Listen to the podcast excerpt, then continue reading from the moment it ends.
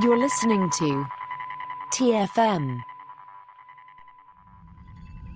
Want to join in the conversation and share your thoughts on this episode? Join the Babel Conference, our listeners' discussion group on Facebook. Just type B A B E L into the Facebook search field, and we'll look forward to seeing you there.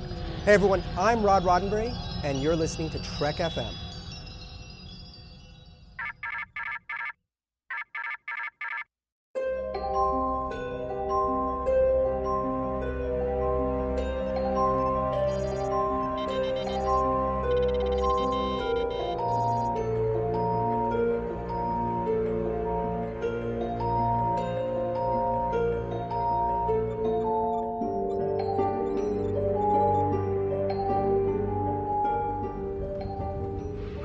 These books? I thought I'd take some light reading. Guess I got bored. Well, hello and welcome to TFM's local books and comic show for Star Trek. And I'm just one of the hosts here, Matthew Rushing, and I'm so excited to have with me Casey Pettitt. As I, honestly, we have just a jam packed show for everybody. So much. So much. it's like all the things, all the things came out at once, which as we're talking, I'm thinking, and I'm realizing there's one thing I didn't even put on the news that I that we need to talk about. And so, uh, but before we get there, because we've got so much to talk about in the news, um, just a reminder, you know, you can find us wherever you get podcasts. And when you do that, uh, if you're listening on any podcatcher or you know, any uh, podcast service of choice, please just subscribe so you get the show as soon as it drops. Uh, of course, you can follow us on all the social medias like uh, Instagram at Trek FM. We're on Facebook at facebook.com slash Trek FM. We're on Twitter at Trek FM. And of course, you can find the entire website at Trek.fm. See all the shows we're doing. We've got the listeners only discussion group on on Facebook called the Babel Conference, where you can join listeners from all over the world uh, and talk about all the different shows here on the network. And of course, uh, if you would like to help out the network, and we could definitely use your help, go to patreon.com slash trekfm and see how you can be part of our team. We've got some great associate producers here actually on literary treks one of them being casey pettitt. And of course you've also got greg rozier. We really do appreciate all the support that they've given us over the years to make sure the network can keep coming to you in all of the shows uh, and again, we're just kind of at that place where we're lower than we would need to be to even cover the costs for the network every month. And so go over to patreon.com slash trekfm and see how you can be part of the team. So, Casey, we uh, were not necessarily joking, really, uh, when we said we got to talk about all the things because it feels like all of the news has dropped about new things that are coming out. And of course, it feels like we have a thousand comics to talk about today. Uh, but some of the news is one, we've got a new novel that is going to be coming out in May of 2023. It's probably the least kept uh, the least best kept secret in the world uh, that Dayton Ward will have a brand new Star Trek novel that will be coming out, and it is for Star Trek Discovery called Somewhere to Belong. And uh, he said that it's uh, between the show's third and fourth seasons. So I know you're a big fan of Star Trek Discovery. And so, how have you been enjoying the books as they've been coming out? Uh, have they been like the Picard books in the sense that I, I feel like they've been really good? Yeah, I mean, I feel like the Discovery books have done a really good job of exploring all the characters and, um, you know, from, you know, the early novels, including one by Dayton, they have, you know, explored all the different characters, including like Prime Lorca and, uh, Georgiou. And I'm, yeah, I'm really looking forward to this one. I, I just saw the news, um, today as we're recording this and, I got very excited because it it it kind of spans a gap between the third and fourth seasons, like you said, and gives the characters some time to really contemplate their choices of following Michael mm-hmm. into the future. And I think, um, you know, you couldn't you couldn't put something like that in much better hands than Dayton Ward. And I think this uh, could be a really really interesting character study for for these characters that we've been watching. And so, yeah, May can't come soon enough. Yeah, that's great. And and of course, you know, we've uh, got coming out, we know as well, the Strange New Worlds book by John Jackson Miller. Uh, so that's going to be fantastic. So we've got a nice lineup uh, starting uh, coming out next year, which is excellent because you know it took so long for this year for us to get any new books. Uh, and of course, this week we'll be talking about Una McCormack's Second Self, which is very exciting. And so I'm glad to be able to to dive into something new there. Well, we've got a brand new uh, Star Trek Strange New Worlds comic series. It's going to be a four issue series. Um, and it's going to be uh, between the first season and the second season. So, kind of like they've been doing with the Stargazer series that we're getting. Mm-hmm. It's going to be an Illyrian Enigma. That's what it's called. Uh, and it's exciting because, hey, Kirsten Beyer and Mike Johnson are going to be collaborators on this series. And we're going to be, of course, dealing with the fallout with Commander Una Chin Riley being arrested uh, for the genetic modifications that they, she has as an Illyrian. So I could not be more excited about um, a comic announcement, honestly, because I loved Strange New Worlds. I didn't think I was going to. And the thought of this comic coming out just really excites me. Yeah, this is really fun that they do these comic series between each season to kind of just fill in some gaps, uh, kind of like one that we'll talk about in just a little bit with the Stargazer comics, also written by Kirsten Beyer and Mike Johnson. Um, and they do such a good job of telling just a succinct little story between the seasons. And I'm really interested in this one because we ended season one of Strange New Worlds on a cliffhanger with her being arrested. And usually in kind of these, you know, the books and the comics, they kind of have to be careful not to tread on the ground that they're going to cover in the show. So it's really interesting that this comic is sounds like it's going to pick up right where the show left off, which really makes me wonder what's going to happen at the beginning of season Mhm. 2 Mm-hmm. I am right there with you, uh, and it makes me wonder: Are they going to do the thing where, like they did in Lower Decks, where they solve it in one episode, basically? uh, and so they're kind of priming the pump for that. But it, it does maybe feel like there is some work that they could do with helping us understand this whole situation in a way that we couldn't necessarily on screen. It gives us an opportunity to understand this in a way we couldn't necessarily on screen because we can get some depth and and basically I, I think maybe we could get some backstory is really what I feel like this kind of might be. So uh to me that's that's exciting when you know you're using these type of things to fill in details that might just be too much to try and cram into an episode um, or episodes. You know, who knows how how many episodes they would do to to resolve that story. Yeah, for sure. Like I think you know they've they've done it so well, and in between other ones, we we had some um, questions at the end of our last recording for the first Stargazer comic. You know about where it was going, and in some ways that makes it fun, just because yeah, we can. It it kind of keeps us guessing, but it also just gives us that little extra bit of knowledge when we go back into the season and I yeah, I hope they don't spend the entire season investigating this like in the show. I also hope they don't just like wrap it up in the uh you know, the cold open for the first episode and, and yeah, treat it like Shaxs. Uh, we don't talk about that. We that was that was in the past. We're Yeah. moving on. But um, yeah, I, I'm excited for this. It's always fun to see uh, anything by Kirsten, really. Um, and then her team ups with Mike Johnson are always really good. Yeah. No, I agree with you.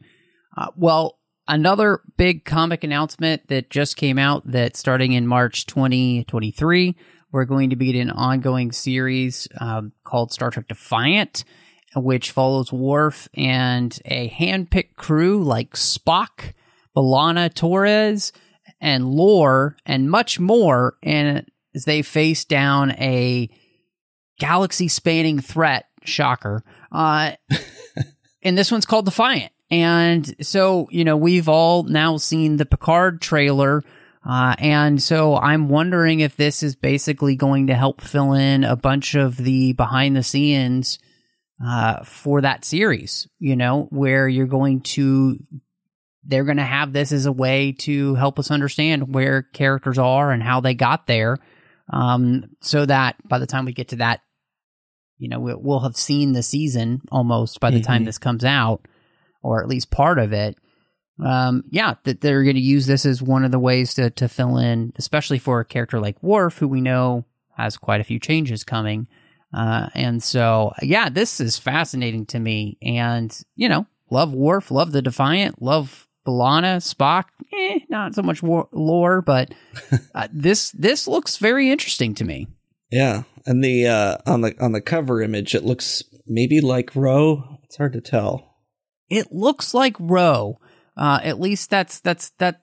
It is what I see as well when I look at Yeah. that. It doesn't look like B'Elanna, which is kind of strange. Yeah, Uh, so, but you know that would be cool too to have her as a character. I don't know why. Uh, you know, she wouldn't be one. She's definitely someone who could pop up uh, in a series like this. So that to me is also kind of fantastic. I'm very interested in this series, though. Um, a little trepidatious, but uh, especially if you're if it's been a long time since we've judged a book by its cover.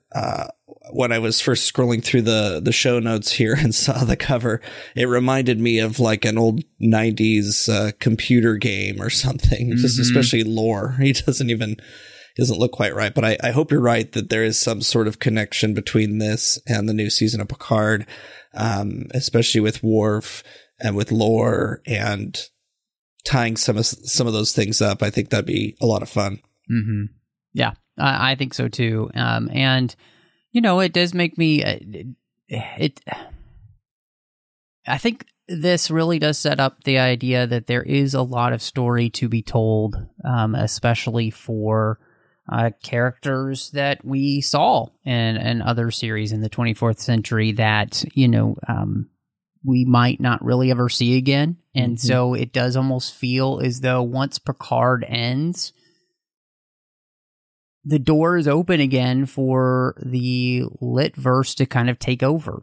Uh, because I don't think we're going to be seeing a ton of those characters again. And uh, so, I, you know, where that show ends up, uh, I think, you know, even the, the novel we're going to talk about today, Second Self, shows that there is a lot of room and a lot of story to be told between, you know, the last time we saw the 24th century and when Picard starts and and what's happening to all these other characters, you know, that we knew Mhm. from Deep Space Nine, Voyager. I mean, the list is kind of really endless uh, of of what you could do story wise, and so uh, a lot of doors open here. I think, and and this comic series, I think, is one of those doors being opened. Absolutely. And I would say too, just for myself, I do hope that they will go that route again. Um, I, you know, I comics are great, but I am much more a fan personally of the novels, uh, and so I would love for them to uh, use this as a as a just a free range uh, open door. yes. Well, I mean, especially with, and I totally agree. I, I, I, I much prefer the longer, the longer stories we can get in the novels, um, a lot more than the comics. And there's so many great authors out there from some of our legacy Star Trek authors and some of the newer ones that have come in in the last couple of years. Mhm. And I Mhm. think there's there's plenty of room to tell stories that aren't going to step on the toes of any Yes. current or potentially even future shows. And I know that like Dayton described it in his blog post when announcing his new book, you know, about supply chain issues with paper and everything. And, you know, give us ebooks. Maybe they, that, I know that those don't generally sell as well as paper books, but maybe give us some novellas. Like they've done that in the past. Mhm. Give Yep. newer authors a, a, a platform. I, I think that'd be a lot of fun. And there's so many more stories that could be told. Yes. 100%. Well, and that I think is a great way to lead us into uh, our first comic review, uh, Stargazer number two. And, you know, we had a ton to say about Stargazer number one, about how we felt like it fit and everything. And, you know, there are, um, I'll just reference uh, right away. There's still a couple of issues there. You know, Picard talks about needing to scratch an itch, uh, I guess, to get back into space, which I still feel like doesn't feel like him after season two. Uh, but you know, otherwise, you know, we know that Seven is going to end up in Starfleet because we've seen the trailer uh, of her on the Titan A, uh, and so uh, I I got to ask you, how did you end up liking this issue? Did you feel like it felt better, kind of knowing some of those things and what's coming? So now we can just kind of focus on okay, this is showing us then how we get there. Yeah, for sure. I think I think when we'd read the first one, we'd seen maybe just the character reveals for season three, and so I think we mm-hmm. could Yep. kind of see Seven in a Starfleet uniform, but it wasn't real clear. And and now we know, and I do think that that has helped put a little perspective for me in this story because I could kind of step back and say, okay, she after the last season, she went back to the Fenris Rangers because she's still maybe struggling with her place in the universe, and I and wanting to help help people outside of the confines of Starfleet or the Federation. And I think, uh, if I'm not mistaken, I think there's like one more issue left of this. There might be two, but I'm really interested to see, especially because at the end of this issue that they haven't shown her path yet back into Starfleet, and so I'm really curious to see how we get from here to there. Yeah. And it's probably a long road, but I, I think it probably is. Um, uh, I think that there are four issues in this, if I remember correctly, and so I'm I'm right there with you. Uh, you know, I do think that actually the situation that's on this planet, Genjor Six, that we see where you know the previously when Picard had been there before, um, that Romulan commander had a daughter with a Reman slave there and basically abandons that daughter uh, and his, you know, concubine uh, to that planet. And then they basically bombard that planet and it pushes everybody uh, that were inhabitants of that planet, the actual indigenous inhabitants of that planet, underground because they could no longer live on, on the surface. And then the rest of the Remans there just kind of eking out a living. And the Remans have that are there, the Marauders they call them, that have been waiting all of this time to basically find a way underground so that they can, we find out, turn the indigenous population into slaves.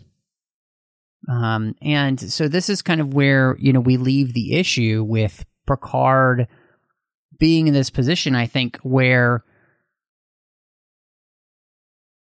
he's going to show Seven in the end that the Starfleet way actually can do things that the Fenris Rangers can't. Because that was her whole purpose of being back with the Fenris Rangers is because they do things that Starfleet can't. Uh, and I think Picard is going to show her with his Picard magic, we'll call it, that, yeah, you know, um, Starfleet, you might think that it's hampered because of the, you know, the idea of the rules and regulations, but yeah, we we can we can we can pull magic out of our hats all the time. And like we'll find out uh, in the book for this week as well. I mean, Picard can be very persuasive. You know, he's pers- he can be persuasive with, Rath- with Raffi. I imagine he can be just as persuasive with Seven. Yes. Um, and speaking of Raffi, I'm I'm a little surprised we still haven't really gotten. I think in one brief moment in the first issue, we might have gotten a mention of Raffi, but Seven and Raffi got very close at the end of season two. They were still like they were probably even closer, and so, um, again, kind of like looking forward to hopefully getting a little bit more backstory since they're both going to appear in season 3 on Yep. the status of their relationship. I mean, they don't they don't show that for nothing. Um, the thing I also really like about this comic is kind of some focus and a little bit more intrigue with the Romulans and the Remans. I think ever since Star Trek Nemesis, we've been getting a lot of Remans, but it kind of makes sense in this time period that we would be seeing them since the Romulans are refugees. The Remans right. most assuredly are as well. um, you know, the a lot of the Picard, uh, well, the first novel and other comics have focused on the Romulans, and so I like seeing some more continuation with finding more, you know, about what the Romulan. Mhm. What what's left of the Romulan Empire is up to in the current days? Are they still villains? In this case, clearly, at least the Remans on this planet are somewhat villainous. So, um, Mhm. Yeah. yeah, looking forward to that. Looking and you know, who knows if we'll see Romulans or Remans in season three, but uh, Mhm. we'll see. We get them in this story though. Well, and that's another thing that happens too is that you know the the the Romulan commander who abandoned his daughter on this planet back in the day is the one who shows up and says, basically, I'm here to claim my planet.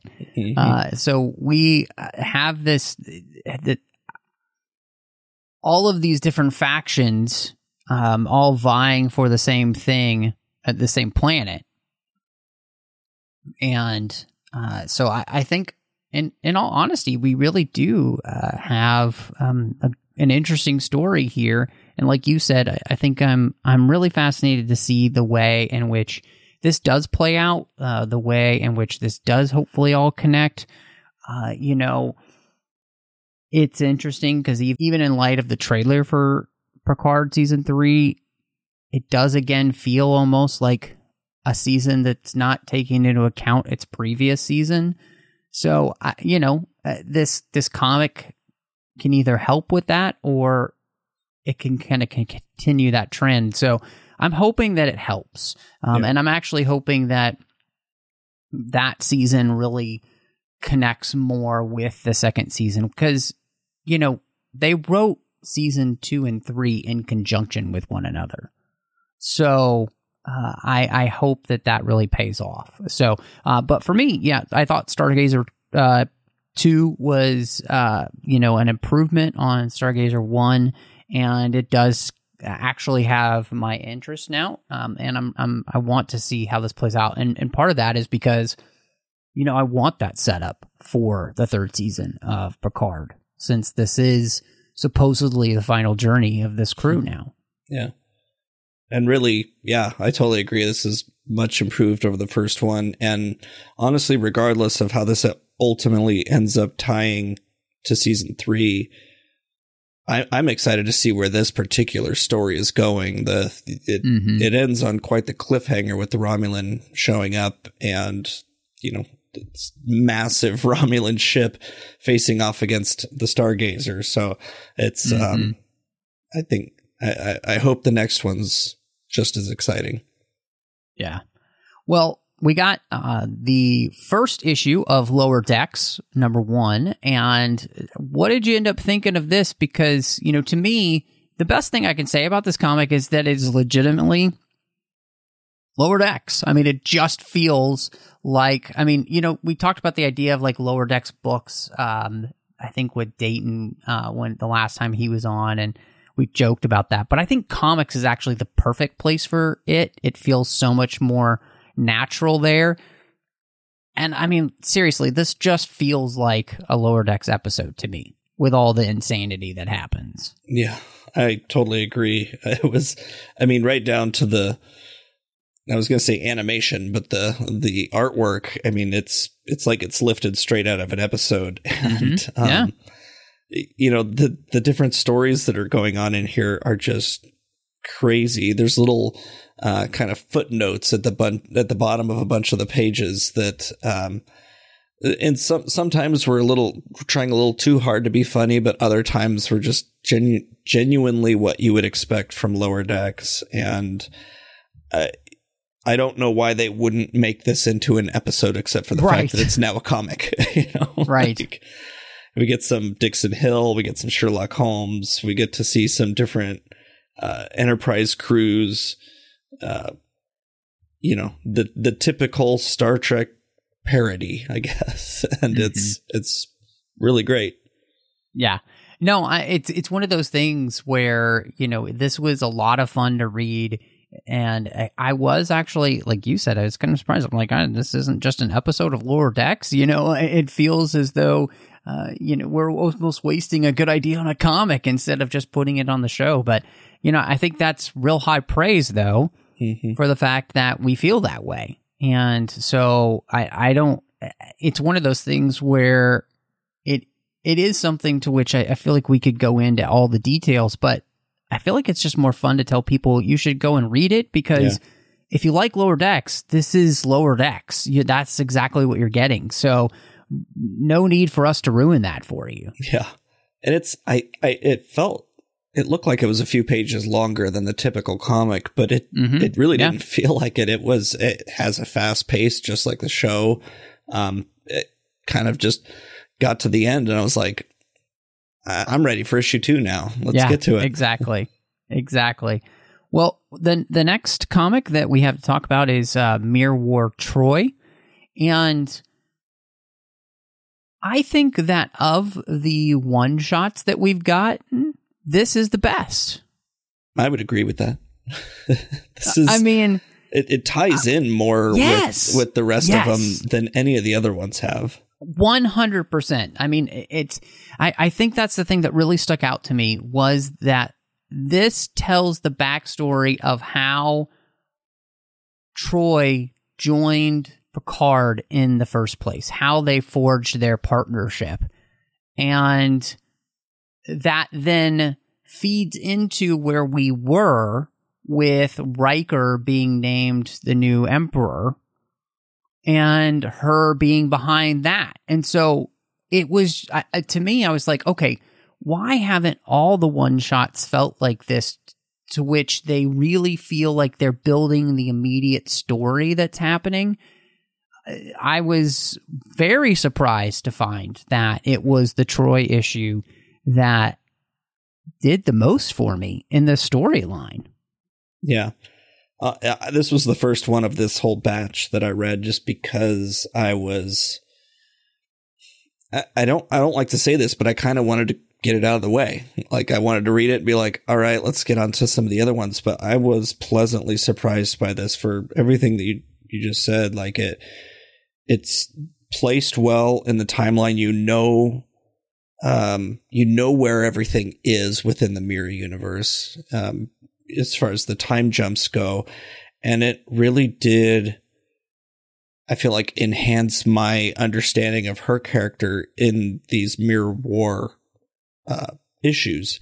And, you know, I, I wasn't really looking forward to it because, you know, we had the data one that had no bearing on, or it felt like it had no bearing on the other issues. The Sisko one, we had a Geordi, you know, the, these different issues, like this was the one that I couldn't agree with you more. I, I wish all of them had been like this, and I think that would have just further enhanced uh, the enjoyment and the actual storytelling happening in the main series. No, I 100% agree with you, and I just hope that this continues. Um, you know, I feel like we've gotten to this place where the Mirror War has, has started this trajectory of looking up, and I just, you know, this has been a part of that. So I, I'm really excited to see that, and I just want that to continue. Yes.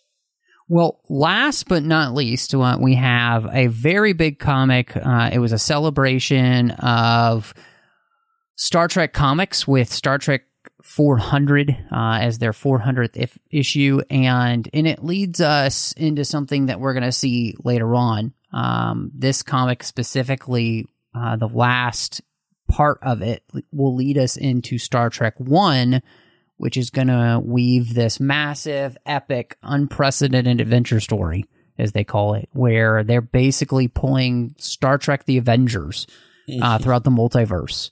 Uh, and it's going to revolve around Benjamin Sisko, who's back from the wormhole, and his godhood is failing with every minute because there's somebody out to kill the gods, which very interesting Star Trek story in the first place. And so he gathers this ragtag group, uh, and they go out on the USS Theseus to stop this from happening. Uh, but this issue of Star Trek 400 had a bunch of different stories in it, and so uh, what did you end up thinking of this comic? And and you know, were there any of the stories that really stood out to you that you really liked, and were there any that just kind of like you were like, okay? Yeah, I mean, I definitely feel like it was a mixed bag. Um, I would say more positive than negative uh, overall. Um, I'd say my my two favorites were probably uh, the very first one, which is called Captain's Log, and it's um, at, at first as I started to read it, it felt kind of lazy because they were taking a bunch of scenes from throughout Star Trek, the original series and the movies. Um, and the whole thing, I mean, it's called Captain's Log and it was formatted as such. And by the time you get to the end of the, the, uh, story, the whole time you kind of believe that it's Kirk's log entry, but it turns out to be Sulu's log entry, and it's kind of almost like an homage log entry to Kirk and his time and his his learning from that captain and the time with his crew. And by the time I got to the end of it, I really appreciated it, just how, um, well, kind of the turn when we when it's revealed it's actually Captain Sulu's log entry, um, kind of from the end of Star Trek Six um, actually, I think it's from even after that because I think he said it's his final mission. It's Sulu's final mission, essentially. But I, I just thought it was a really kind of touching kind of tribute story to that mm-hmm. crew.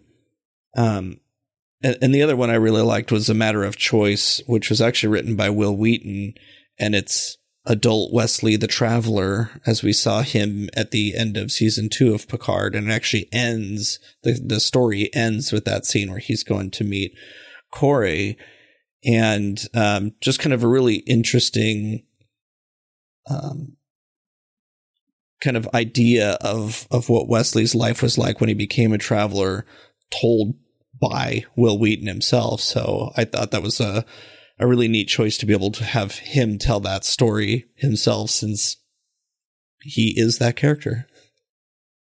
Yeah, no, I uh, agree with you on all the standouts. I think um, and uh, obviously, you know, you have uh, the one at the end with Mitchell, which leads into uh, Star Trek One, and of course, you know, he's one of the godlike characters who, and it, he is the godlike character who we see first die.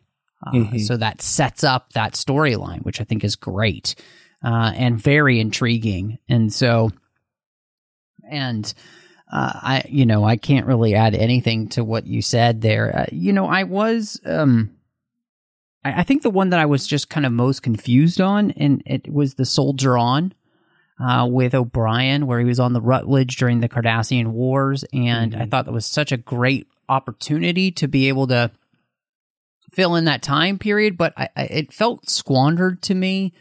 Uh, it, it just the whole idea of you know them being soldiers at this time period and not really being what they were wanting to be and then tying that in with like Garak somehow and Tain yeah. and them uh, like it all just didn't seem to fit as well as they wanted it to and it almost just felt like a story that needed more time to be uh, really fleshed out. And of course, you can't get that when you know you're having these little vignettes. Uh, and so that was the one where I felt like it had a lot of potential, but it kind of it just didn't live up to the potential that it had. Yeah, I totally agree. I think that that's a story I'd like to read in a novel, actually, or yep, or even yep. a, a, novella. Just something that has more time. Um, the artwork for that one too was interesting. It's I've I've always struggled because I'm not I, I've never been a huge comic reader, and I remember reading some of the older um, Deep Space Nine ones, like I think it was called N Vector, that had a really interesting art style that um, you know you could tell who the characters were, but it was very um, I want to say abstract or something, and at any rate, the, the, the artwork from this one was just a lot different from uh, the art that we've been used to, and I think that's good in some ways to give different styles their time, but mixed with the story that was just a little bit lacking mm-hmm. or kind of left me wanting more. I felt like as as a package, yeah, it's it didn't work for me as well as some of the other ones.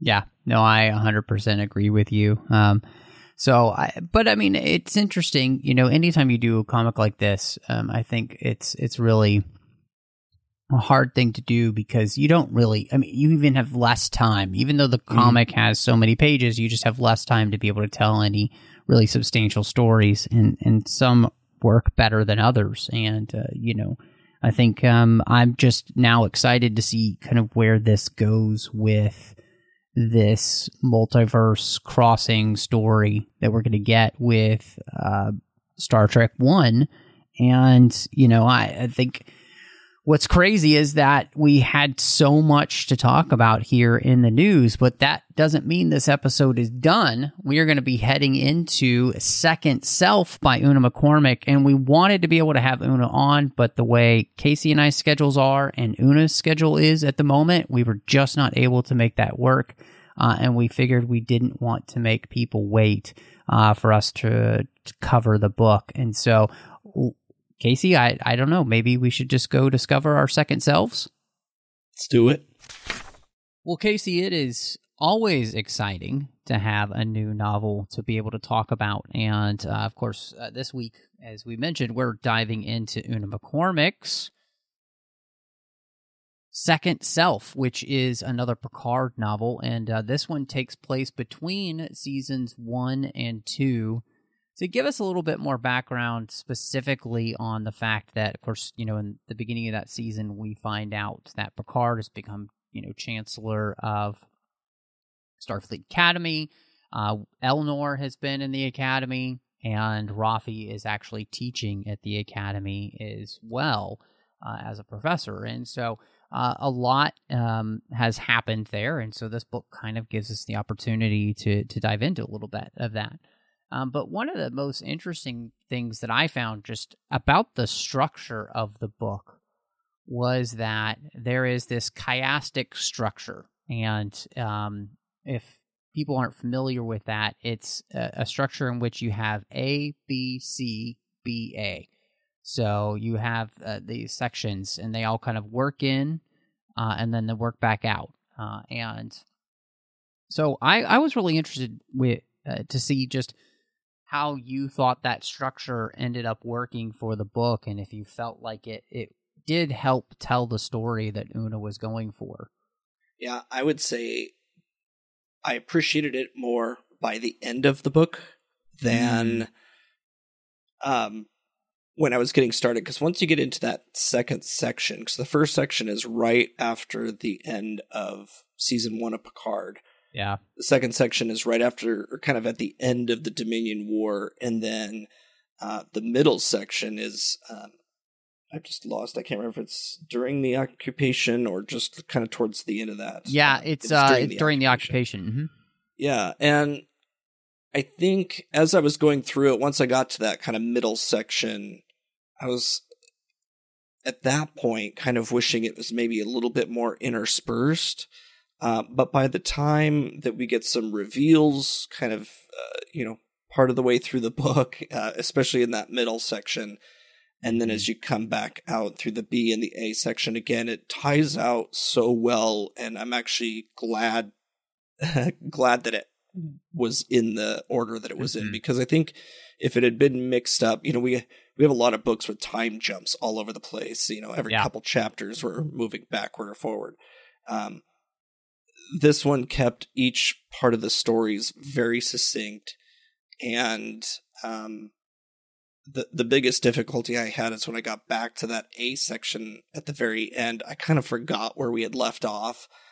Um, right. But it really doesn't take much time to get back into it. So I, I, like I said, I, I was a little unsure at first, but by the end, I was totally sold on this on this structure for sure. Yeah, I think you made some really good points, and I felt the same way as I was reading through the book, you know, because we kept jumping between time periods in the sense that, you know, we start here and then, you know, we go backwards in time and then we go further backwards in time.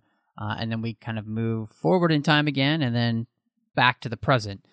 And it almost felt like uh, in Starship Troopers when they're like, "Would you like to know more?"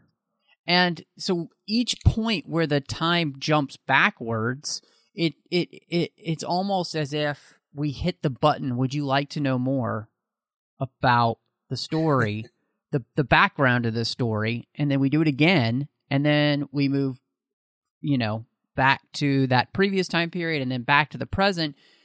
And and like you said, by the end of the book, it really does come together and it makes a lot of sense. And in fact, I would say that by the end of the book, you're just appreciating those other sections even more because they make more sense.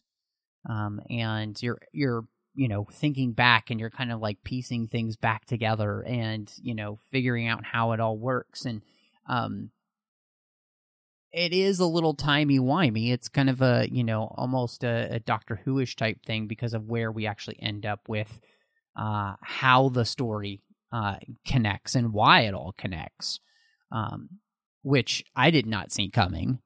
Uh, you know, so I No. think that was a, a nice thing as well. And in all, I was I was actually just really impressed by how each section all plays to get together and and again when we get to the end it does feel like it's been worth the journey that una's taking us on Yeah, and I mean it's it's really worth a really quick reread again. I feel like just knowing now how the story ends and then I you know, I kind of want to go back and see maybe what I had missed because I wasn't paying as much attention because I didn't think something was as important as maybe it was later. And I think um yeah, I just it was a, a, a pretty masterful way of telling the story that really wove everything together and I thought she did a really great job with it. yeah no i i agree with you uh, and i it, it was just it was one of those things too where it's unexpected and many times i think uh creative storytelling like this leads you to be more interested than maybe more of a straightforward type of story and part of that is just because you're drawn in. You're like okay what what are we doing here? You know like why are we, you know why are we going back here? And who are these characters? And why do they matter? And then you know when you start to figure those things out your those light bulbs begin to go off and it just makes for an exciting reading experience and it keeps you wanting to turn the page. So i think all in all it, it ends up working really really well and uh, i ended up really enjoying the fact that the story was told like that. Which you know one of the the the big things that this story uh and i felt like it really did was that you know every character is living with the past. Uh and they're having to examine their past you know uh picard quotes the famous line you know an unexamined life isn't worth living. Um and that examination allows them to either see their their life in a new light or in the harsh light of reality and both are needed right? Sometimes both at the same time. Um and i really really liked this because you know one of the things that Picard, I think, especially when we get to the second season, it's all about exploring these characters and who they are and why they are the way they are. And so this idea of allowing specifically a character like Raffi to have this experience of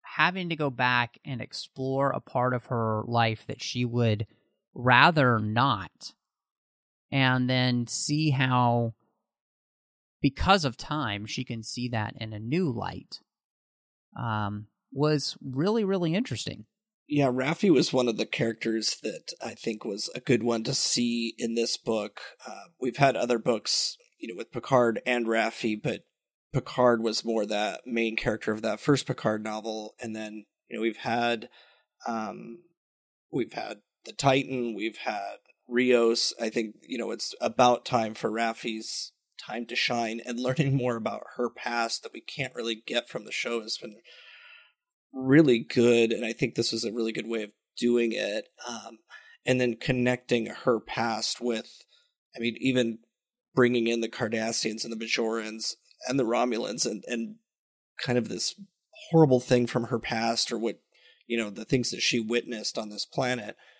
Um, you know, I, I think it just added a lot of depth to her character that I just didn't think we've had a chance to really explore on the series because you know the show's focused on Picard, but there's still so many other characters, and she's going to be in season three coming up, but we're probably not going to get as much time with her given that the rest of the Right. next generation cast is back. So I think being able to learn about her past while she's kind of reflecting on her past as as she thinks about her future, I think it was just a really nice way to do it rather than just telling some story that happened in her past. Um, really just allowing her character to grow from this from these stories, really the, the present and the past. Mm-hmm. Yeah, I mean, uh, part of this is that, you know, a lot of us, uh, I think, in life have had things that have happened to us in the past or that we've been responsible for, or, um, you know, choices that we've made or situations we've been in. That, and, you know, there is a thing to which, as we look and we examine what happened, there is kind of almost this like harsh reality that needs to be this this light of harsh reality that needs to be sh- shown on those situations so that we can actually see them for what they are. But then as we view them through the lens of where we are at the moment we see how our past makes us who we are now you know that it can inform us to make better choices in the future that it can you know even those really awful things that we went through as we look through the lens of now to then can actually be seen as like I'm it was a terrible thing that I went through but I'm actually glad I went through it because it brought out this you know? Um it it led to this metamorphosis in me. And if that had never happened I wouldn't you know be this person. And you know I I think that's a really important thing um and it's obviously you know not just it's not just Raffi who's dealing with this you know uh, uh, and, and to a lesser extent Elnor is dealing with this uh and Picard himself is even dealing with this kind of in the book. He talks about this idea of like you know wrestling with these ideas himself you know now that he's getting much older and realizing you know there's a lot less years even with this new body there's still a lot less years in front of him than there are behind him. And which i think is a great place and it creates a great catapult for both of all of these characters you know to go into the second season and really deal with this you know like eh, on, on a large scale level because you know as we know from season 2 Raffi and Picard are kind of really put through the ringer, as in who they are, what's happened to them in the past, things they're responsible for, things they're not responsible for, uh, and coming out the other side as different people, which, you know, is one of the best parts of storytelling. And I think this book really actually helps accentuate that, which is great. And even to the the most minor extent, we get some of this with Laris as well, because we find out at the Yes. beginning of the book Yep. and then at the very end of the book that she's. I- mean, we knew that she's had horrible experiences in her life. We saw in uh, the Picard Countdown comic how he kind of rescued her and Zhaban.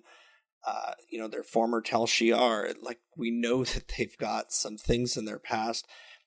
And at the beginning of this book, they address that Zhaban has just recently passed away, and we don't really go into that. But um, as as the story's you know unfolding at the very opening of the book, uh, Laris is not only dealing with the loss of Zhaban, um, but the the kind of catalyst of uh, this this um, this person they're chasing. We'll say for now. um, you know, i- is kind of coming back to haunt her. And even by the end of the Mhm. book, she doesn't have the closure that she wants from it.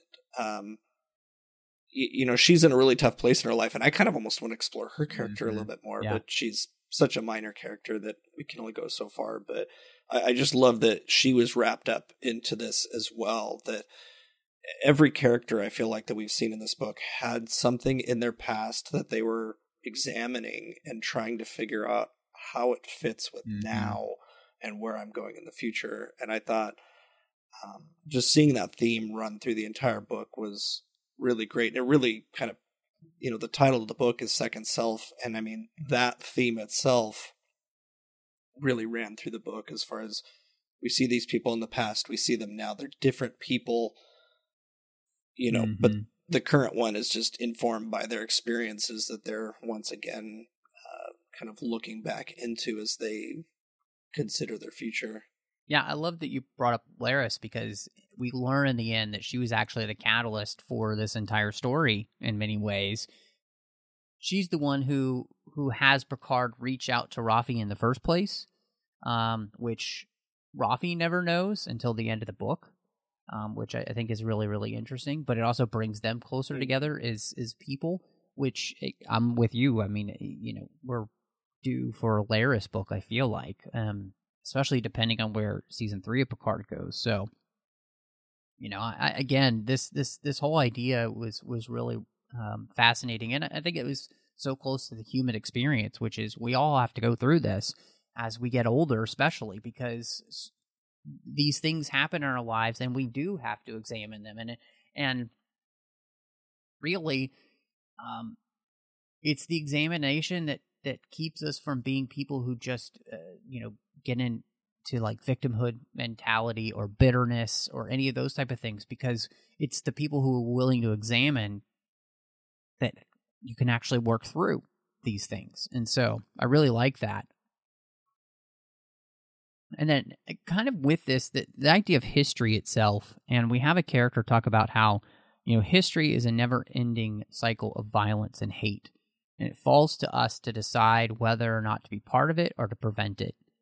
And in the end, they say that sacrifice is the way that these cycles of history are broken.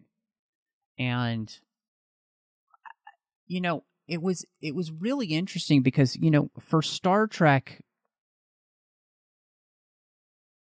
it's this kind of humanist mentality where uh you know, things are supposedly getting better, you know, where as we evolve, we get better and better. But I mean, even when we look at Star Trek itself, you know, like the Q are like some of the most evolved people in the galaxy, and yet they're just as petty, just as like bored, you know, just as kind of like violence inducing, hate filled people that we can see, right? And so I really loved this idea because in the end, sacrifice is the idea of sacrificial love, right? You're willing to lay your life down for others. You're willing to lay yourself down for for others, you know, and that yeah, that's the only way you can break these cycles of history is by being sacrificial towards one another, you know. Uh, uh, otherwise, um, you do just kind of end in this never-ending cycle of kind of violence or hate or bigotry or you know all these things that we see and um, i think that's i was just really blown away but i i i loved that section of the book and um you know it's it's something that's played out here because we actually see Raffi being the character, even being willing to do this, right? You know, she's the Starfleet officer who's in this position where, you know, is it the wisest move for her to continue to try and save these Cardassians who may or may not even really deserve it? No, but is it the right thing to do? Um, is it is it the more sacrificial thing to do? Yes. So I just I loved how that was really reinforced by the story of, of this book, and I just thought it was really well done. So I totally agree with that. I mean, we we even got to see that play out, and Raffi got to see that play out with Avarak, who was the Mhm. Vulcan. Yes. I mean, he was an ensign in Starfleet that was with her on this planet Ordiv when she went there the first time, and he literally sacrificed himself uh, to save, um, to save one of the Cardassians from the Romulans, as the Romulans were kind of uh, essentially trying to take over this planet, and it, it was I don't know. It, it was actually kind of a hard scene to to read, just because that. I mean, the the split second, like you know, you got to think he's a Vulcan, so he's thinking logically, like we can't let this Cardassian die. We can't let the violence continue. But at the same time, it happens. It kind of happens so fast that, um, which you know these types of sacrifices usually do, or at least that's what it feels like in the moment. And for Raffi to get to literally witness that sacrifice happening um and that it's somebody that she cares about. I think that's something that she ended up carrying with her into the future. I mean she she kind of contemplates him as as she's going back to this planet but you know i i think watching that happen has had really put things into perspective for her as well and maybe even i think helping her realize that she you know could probably do that too. The fact that she's going and she's kind of putting her life on the line, you know, to search for this renegade and to help try to, maybe save some Romulans, you know, as they're looking for a place to live, now that their star is gone. Um, yeah, I, yeah, I completely agree with you that that, that part of the story is really, really good. And, um, you know, I think it's something again just really well built on her character.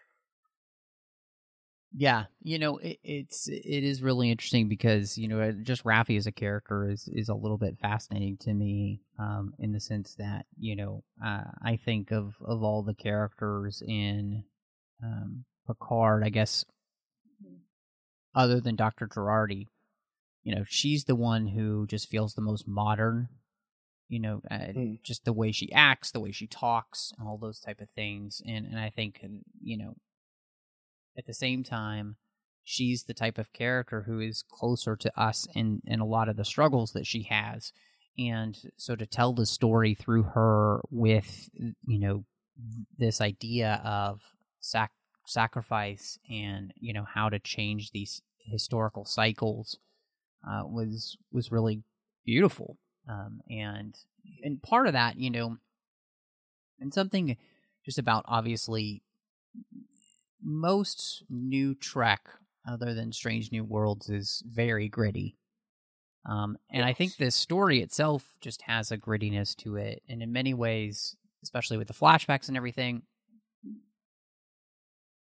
it reminded me of like Apocalypse Now in some places. The tone fit very well with the fact that we had a lot of uh, Deep Space Nine references, you know, so this kind of reminded me of the siege of AR 558. Um, you know, some of this also reminded me of the, the new Andor series that we've gotten in Star Wars, where, you know, just really grounded, gritty, real, and yet at the same time, like Deep Space Nine, it's not just grittiness for grittiness sake. I really felt like the storytelling um, was on purpose because, again, this fit so well within the tone of what we got with the occupation from Bajor, uh, with the Dominion War, uh, the repercussions of that uh, on the people that are going through it. Um, both of those places, since that's where we are in those historical sections, I, I just it really, really works. And I think Una obviously with so much experience writing Deep Space Nine stories can really pick that up and make it feel like it fits within the world of Star Trek. I like what you said about, you know, being gritty but not just for gritty's sake. You know, this this really does feel more grounded.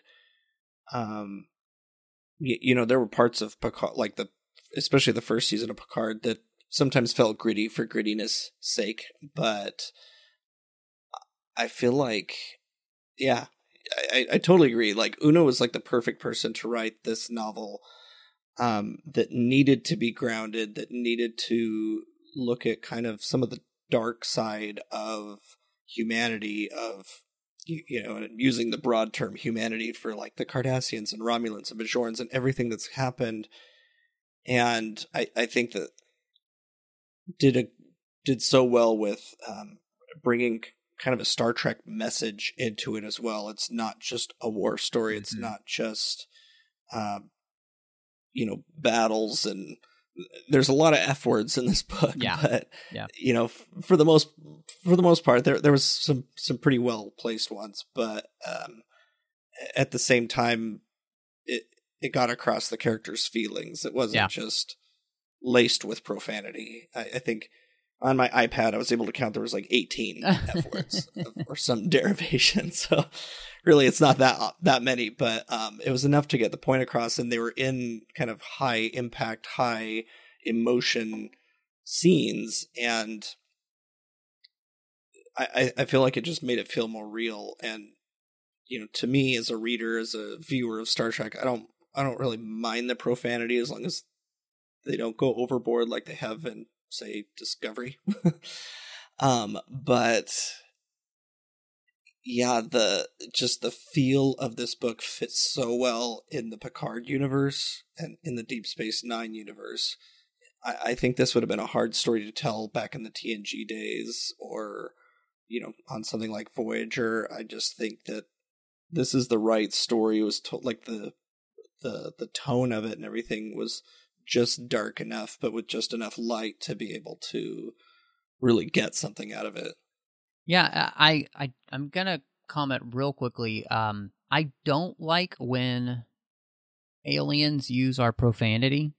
I doesn't make sense to me. Um, so you know, when Cardassians or or Romulans or whatever are using the F word, it just doesn't feel real. Um, because it, it it's like they they would have their own words for that, you know. Yes. Um, and they wouldn't necessarily be the same even same type of words that we would consider curse words in our because they're completely different culture right? Uh and Right. so I, I don't i don't like that. Um i i don't necessarily mind. I i think it's okay you know for there to be that in you know star trek. Um but i yeah. And and especially for a character like Raffi um you know that's just kind of who she is. So i don't i don't really feel like that's everyone in starfleet or even in in this you know time period but there are certain people who kind of revert to those type of you know verbal usages. Um Colorful yeah metaphors. colorful metaphors exactly. Um so yeah um but no i i think the rest of what you said is just like uh, yeah 100% and and i think you know too this is also where in that kind of grittiness and realness you know this is where elnor we're seeing the progression of him as a character where he's having to learn with co- the complexity of life which you know he grew up and it's a very black and white world you only tell the truth right and figuring out the shades of gray uh, and not the TNG clip show, but you know the the actual just the shades of life, um, which are very hard to deal with, right? Like life is is not uh, easy to understand. Um, it's not one side or the other always.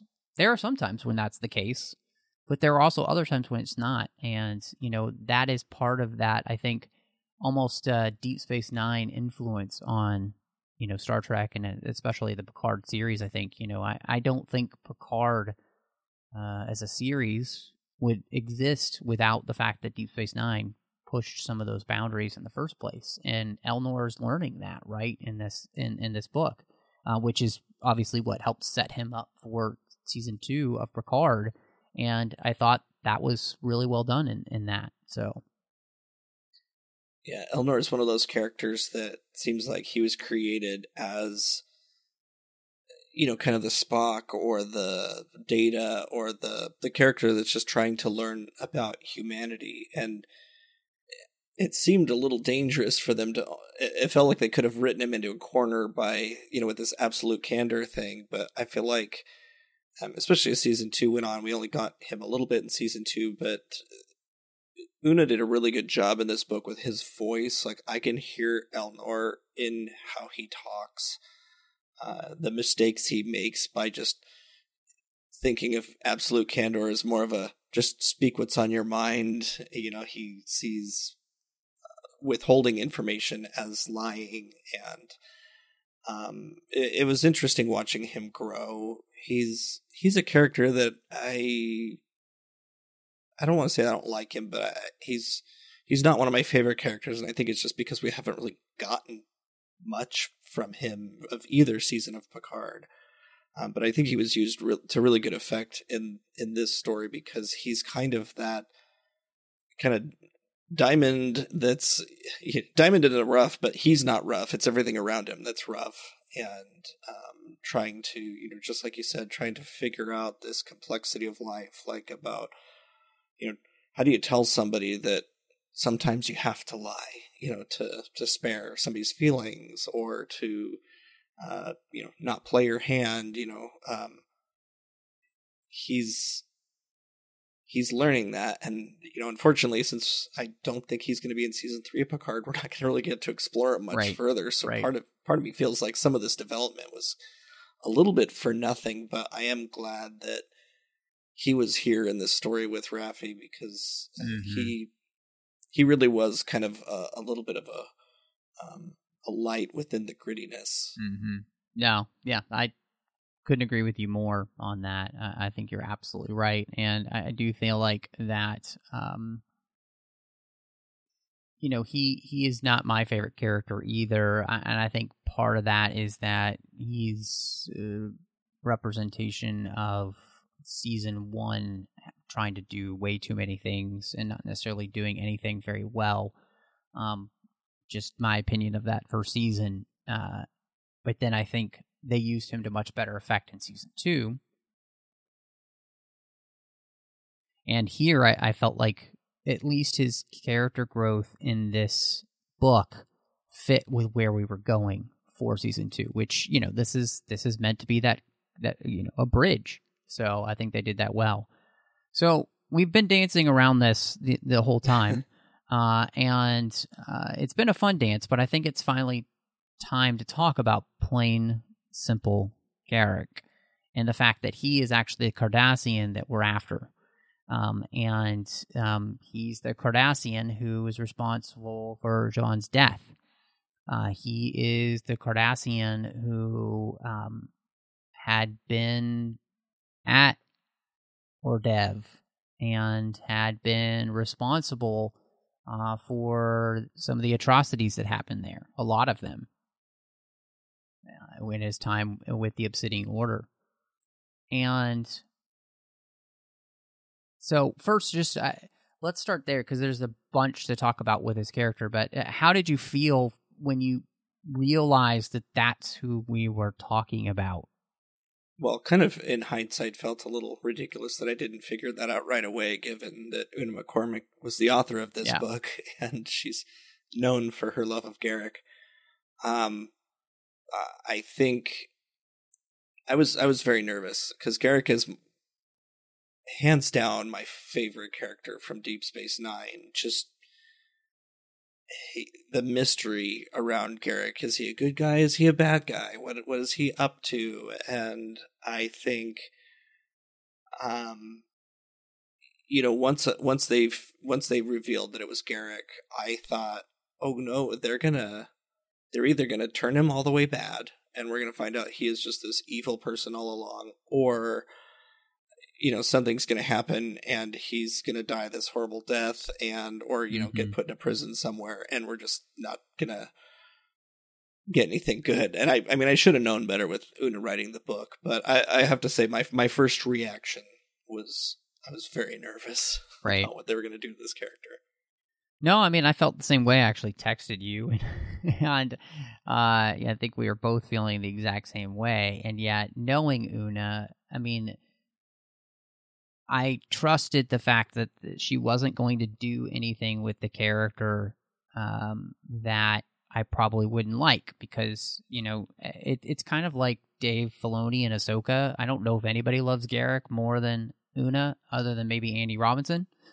so, uh, and therefore, what she does with this character, I thought was really interesting because, you know, it, obviously one of the places that we went in the old lit verse is that you know Garak becomes um, the uh, ambassador to the Federation, and he finally becomes Castellan of, you know, Cardassia.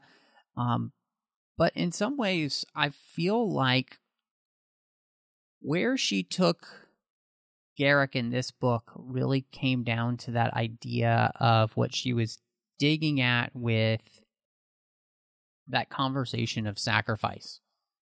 Um, and you know what what you're willing to do because the storyline ends up being that Garak becomes the person that ends up saving everything because we get a new orb and it's the orb of restitution and there's this kind of almost like circular thing where you know, uh, he's there because the orb's in him back, because the orb's in him back, he's there, you know, and it's timey wimey, it's it's prophet stuff.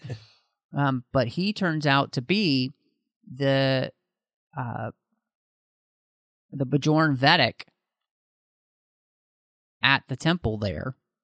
Uh, and he's the one who saves the orb in the first place because of all this timey wiminess. And so, and he's going to die on that planet. And so he go basically goes back in time to save ev- save these Bajorans from himself. Um being able to make restitution for his choices. And it's it's this obviously very beautiful thing. And it, it it's this you know real uh, you know, as Deep Space Nine usually is, you know, a very spiritual type of story. Um, the idea of redemption, finding redemption uh, in this way, and it's just, uh, you know, to have this character end up in that place, and and basically, I think the where we end up with Garak is yes, he's dead, but I think in many ways Garak is able to find peace in a way that even in the old lit verse he was never able to because he truly does sacrifice himself for others and and there's no way out of it. Um and and i like that a lot for this character. Um i i think it makes him an even stronger character in the end um because of the choice he makes it makes an even more heroic character uh in the end um which is pretty awesome so yeah, I, I completely agree. He is he is so much yeah, more the hero now than he ever was.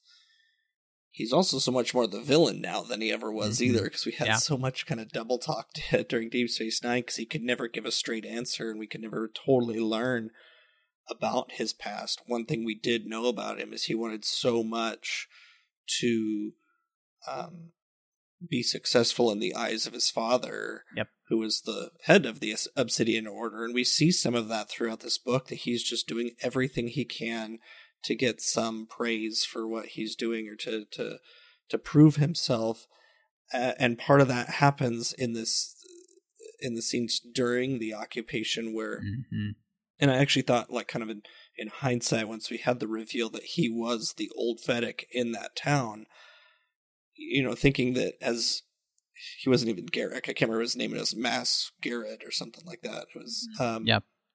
He was kind of the persona when he was in charge of on this planet, and he actually went to the Bajoran temple, met with the Vedek mm-hmm. and then ordered it burned down and all of the people killed. But then he was kind of freaking out because yeah. he couldn't find the Vedek He wanted to find the Vedek and then he but we also saw a glimpse of future Garak there when the child comes up to him and he tells the child to run away, get away like mm-hmm. he he basically saved the kids. Yeah. Um, young Garak did. And so seeing him doing these evil things but then knowing that the older version of Garak was there to help try to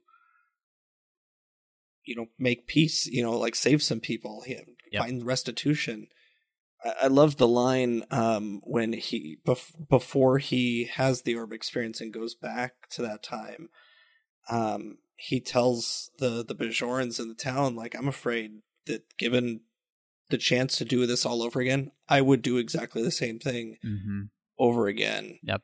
And the Bajoran tells him, I'm sure you would, or at least that younger version of Yep. you would, but I don't think you will now. Right. And I think that that spoke volumes to who Garak has Yep. been through his life. He's he's led quite a variety of lives, really, as we find out. He has taken on many identities and the older, wizened Garak that we've come to know, and even the same similar one to, to the one that we saw at the end of Deep Space Nine, um, is the one that I really find to be my favorite. The one who is a hero, the one Yeah. who does things for Cardassia, but also wants to do the right thing. So I think Mm-hmm. that's where I feel like we've really done right by Garak, or Yeah. Una's done right by Garak with this book. Well, this also connects with that story of examining your life. And Mhm. I think what we see here, especially with that conversation you mentioned with the Bajorans before he goes back, Garak has been able to see his life in the harsh light of reality, but he can also see it in a new light by making this choice. That all of these things have led him to being the person who will actually make this choice instead of the other choice.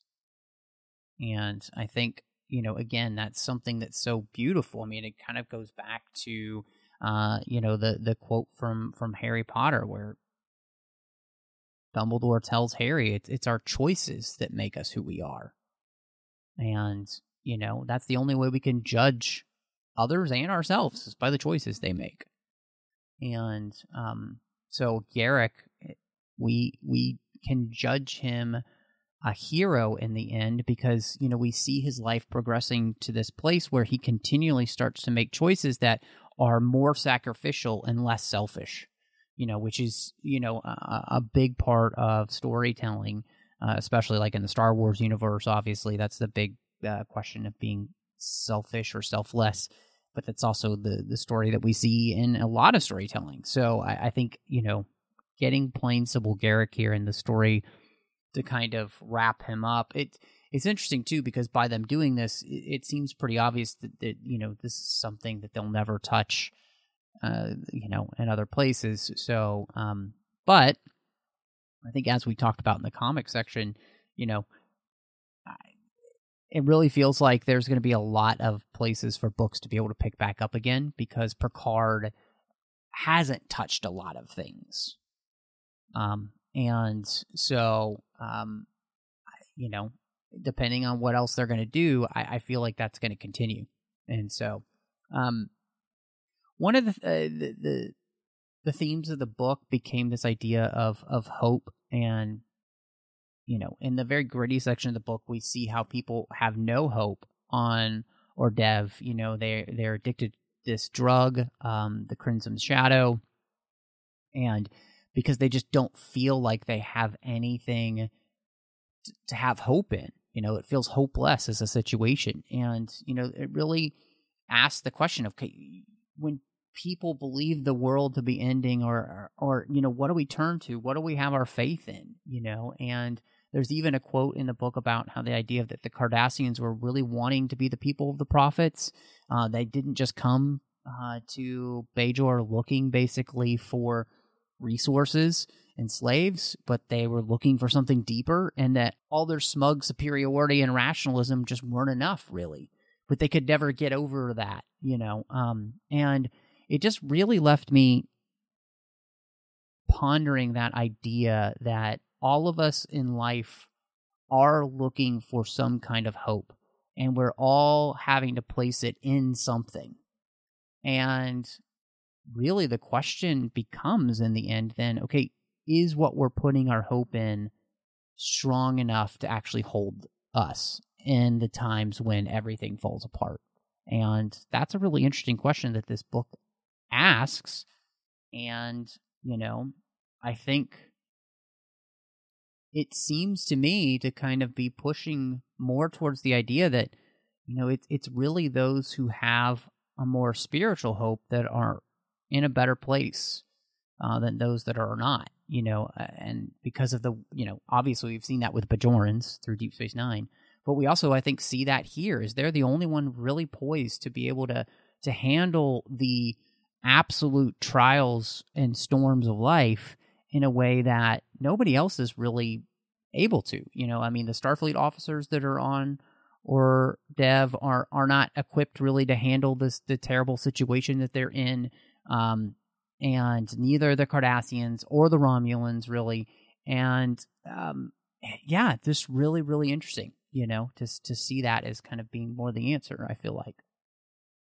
Yeah, absolutely. It's it's interesting. Um, I mean, ultimately, I feel like in this story, the Bajorans still kind of come out on top. Like you said, like they're they've kind of always been that in Star Trek is you know the spiritual people, the ones that have this hope. They just put their faith in the prophets. Um, it, it was really interesting to think of the Cardassians that way of of being so smug and um, you know feeling superior to everyone else just because they saw something they wanted. They saw that the the Bajorans were so far more advanced than them that they made it to Ordev so many hundreds of years before the Cardassians even had space flight. Um, and and even during you know during the occupation, the Cardassians are running the place, but then the Romulans show up and want to take over. Where at the end of the book, the the you know the Cardassians need a place to be, and the Romulans won't let them have it. You know, it's like kind of a the tables kind of turned, and and the only ones who really kept trying to you know look to the future and see the light, as it were, are the Bajorans, and they even welcome Garak. I mean, he's mm-hmm. in a, mm-hmm. a Bajoran yeah. guise, but I mean, they ultimately know that he's the one who has to go in the pa- back into the past and become this Vedek to lead them. Right. But the fact that they did that, knowing that he's a Cardassian, knowing that he's the Cardassian mm-hmm. that essentially stranded them there, murdered their families, burned their temple, uh, that they would accept him with open arms and put their faith in him to go back in time when they you know and they even they even acknowledged like he never really talked about the prophets but he gave us leadership and guidance you know we just understood that he was talking about the prophets even though he never explicitly did it and and just that like you, you know the brightness you know of you know the brightness in the eyes of the Bajoran people yeah. to to have that faith in somebody in, in their gods in and again i use the broad term humanity just uh, as as living beings that we're here to take care of each other you know I, I, don't think that's something that the romulans or the cardassians really learned but i think the group that witnessed this orb experience uh, at the end of the book having the romulan Tal Shiar agent having a cardassian having i think well no i don't think there was any other cardassians there but like having you know starfleet there like there was just um it, it was it was kind of one of those things like he he was like Garak became that beacon of hope I feel like for people that were you know, there was the one Bajoran that had been chasing Garak all his life and just had to watch him walk away into the past and you know ultimately felt like you know what? Maybe this is justice. Maybe this is maybe I am fulfilled by you know my life's work that this was the best outcome here. And I, I just feel like the you know Bajorans have never really been my favorite of the alien species on Star Trek, but this book really, I think, um, elevated them in my eyes as what almost in some ways what Starfleet and the Federation aspires to be. Yes. Uh, that that beacon of hope, but um, sometimes fails at and get called out by, by the Cardassians and the Romulans as hypocrites for it. Yep. Yep. No, I 100% agree with you. And um, I mean, for me too, I, I just, uh, you know, Bajorans have always been actually one of my favorite uh, races in, in Star Trek, mainly because of uh, the way, you know, their spirituality is portrayed. Um, but no, I, I'm right there with you. I think um, it just, it, it's such a, a beautiful story, I think, and especially where we end up with a character like Garak. Um, and you know, uh, where we find hope, you know, it's a great question. Um, and uh, one one last question I, I do have to ask you um, because both the Romulans and the Cardassians call Starfleet hypocrites, and so I do you think that th- they call Starfleet hypocrites because of all the Starfleet talk of non-interference, and then Starfleet just interferes all the time? uh, it's yeah, it it was kind of hard reading those because at at some level I would kind of agree because yeah they they talk all this non-interference then interfere all the time but then there's other times where somebody asks them to interfere and they're like oh no we can't we can't get involved in in these internal uh, internal affairs. And it's kind of that whole question of the prime directive of you know if it's is it a rule? Is it a principle? Is it bendable? Like uh, you know and it's I, I don't think that the romulans or the cardassians are wrong necessarily but i think i think that they have both called starfleet hypocrites for probably different reasons um and maybe the klingons would call starfleet hypocrites for another completely different reason and at the end of the day, I feel like everybody's a hypocrite in some way or another. You know, we all try not to be, but you know, we I, I, like to believe that we're all trying to do what we feel is right, and maybe that doesn't always align with everything that we say. Um, because you know it's it's hard to call the Romulans or the Cardassians hypocrites because unfortunately we've they've both been in some ways kind of monocultures, you know, as, as far as viewers of Star Trek is concerned. Um, which I guess Starfleet and the Federation kind of seems like a monoculture sometimes too, but I don't know. It was it was hard to hard to read that because I'm like like I said, in, in some ways I agree, in other ways I'm like it's not that black and white. Yeah, no, I mean I think that's one of those things where when you're on the outside looking in, uh, and you're just making snap judgments too. That's that's kind of what you would get.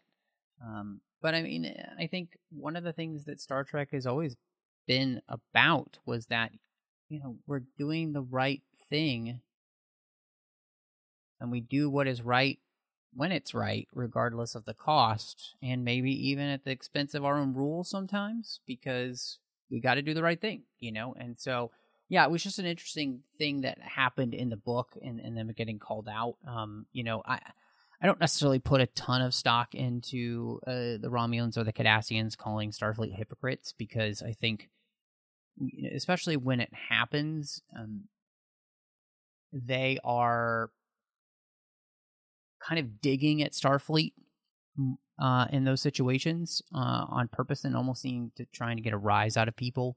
Um, and so um, and yeah, I think it's in the end, every race, every species, every person is going to be a hypocrite in their life at one time or the other, uh, because we're all imperfect beings and we're never going to live up to our our best versions of ourselves.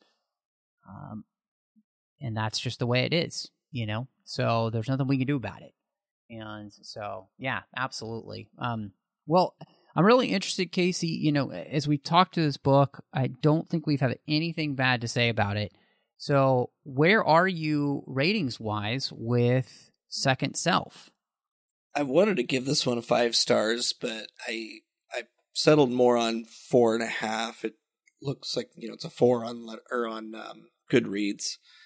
Um, yeah, I mean, I I don't have a lot of bad to say about it. I I I think if I were to go back and read it again, I could see giving it a five, just seeing kind of with eyes open, you know, how the how the story actually unfolded.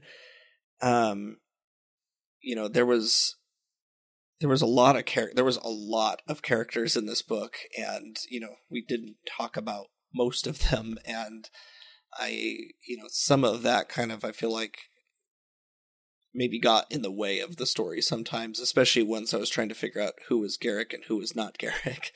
Um but yeah overall no i think i think it's a, a pretty good four and a half for me.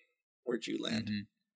Yeah, I think I, I, I landed at a four with the book, um, and and for most of the reasons I think that you mentioned, I, I did also I, I think on or dev, you know, there's the valley to which nobody goes into, uh, you know, um, and that seemed to me just to be a little bit strange. Um, that for so long nobody goes into this valley. Just they don't even like, uh, yeah, that that- that seemed like a just nobody even really tries. Yeah, it just seemed a little bit weak as a story plot point. Um, but otherwise, you know, I, I thought this was a good book, and I, I think uh, it's it's really well written. Of course, it's Una. Um, she does a great job. You know, I I, Crimson Shadow uh, from the fall series is actually one of the best Star Trek books I've ever read, but it was also just an incredible book in and of itself. Uh, and Una's just really good about doing that, you know, and so and what's interesting is that I've I've continued this trend where I, I find in a lot of ways the the books that we're getting for the Picard series are sometimes more interesting than the s- seasons that we've gotten. Um, and so, uh, in all honesty, what this makes me wish is that season three really lands the starship with that series, um, and really brings it home. Um, and so, yeah, uh, I I hope that to be the case. Well, it's always good to get a new Star Trek book. I feel like it's been ages since we've gotten one, and unfortunately, it's going to be a few more months before we have another one, uh, which I think is Strange New Worlds. But um, yeah, it's I, I'm I'm I just wish now that we got more. I want more Picard books, more characters. Yeah, uh, let's see. The next one is the new David Mack book. I think. Um, Oh, yeah, Harm, is it in Harm's Har- in Way. Harm's, or yeah, Harm's Way. I think is the is how, what it's called. So That's right. which I'm I'm very excited about. But then yes, after that is is the Strange New Worlds book. But uh, coming up for ne- us next, we're going to be talking about a Deep Space Nine book, uh, Warped, the first Deep Space Nine hardcover novel, uh, one of the few that there were. Uh, so we're going to be excited to dive into that. But uh, Casey, uh, before we get out of here, where can everybody find you if they want to catch up with you?